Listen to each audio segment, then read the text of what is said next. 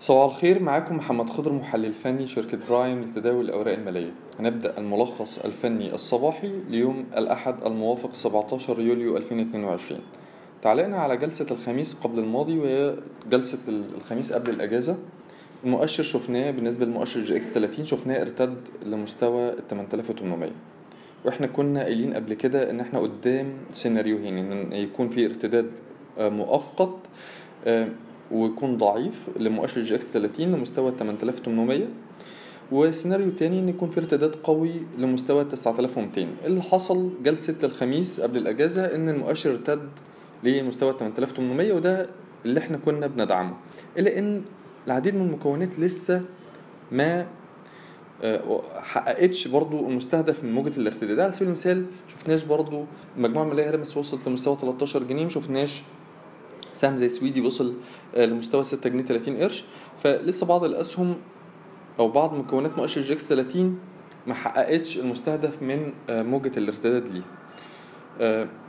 عشان نقول إن المؤشر قادر إن هو يدعم السيناريو الأولاني اللي إحنا اتكلمنا فيه إن هو يوصل لل 9200 لازم عشان المستهدف ده يتحقق عينيك لازم تكون على CIB بحيث إن ال CIB لو كسر 36 ونص 37 منطقة المقاومة دي ممكن يستهدف ال 39 جنيه وده هيدعم ارتداد المؤشر وصولا لمستوى 9200 يبقى أنت لو عايز تتأكد من إمكانية المؤشر إن هو يوصل لمستوى 9200 ويرتد كمان 400 نقطة على الأقل يبقى لازم يكون الارتداد ده مدعوم بكسرة أو باختراق البنك التجاري الدولي لمنطقة المقاومة ما بين ال 36 ونص لل 37 وده سيناريو إحنا مش بنرجحه ولكن هو محطوط في الاعتبار.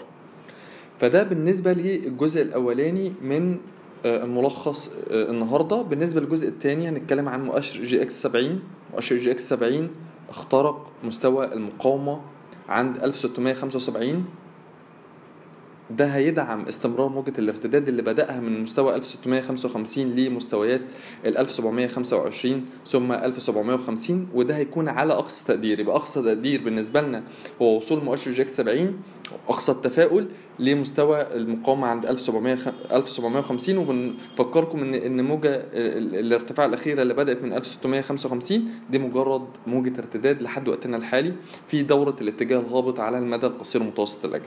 شكرا.